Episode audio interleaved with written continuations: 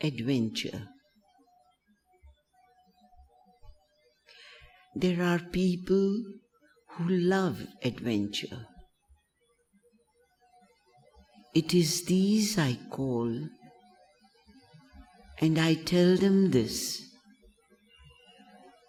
I invite you to the great adventure.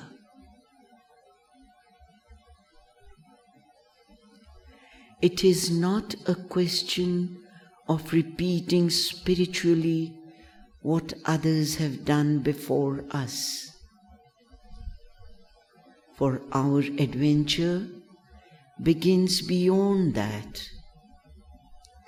It is a question of a new creation, entirely new, with all the unforeseen events, the risks, the hazards it entails, a real adventure whose goal is certain victory, but the road to which is unknown and must be traced out step by step in the unexplored. Something that has never been in this present universe and that will never be again in the same way.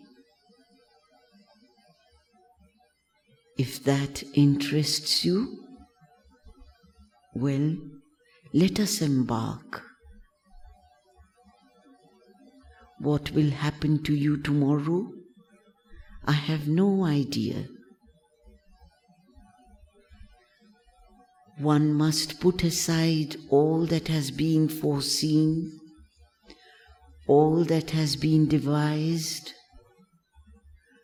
all that has been constructed, and then set off walking into the unknown.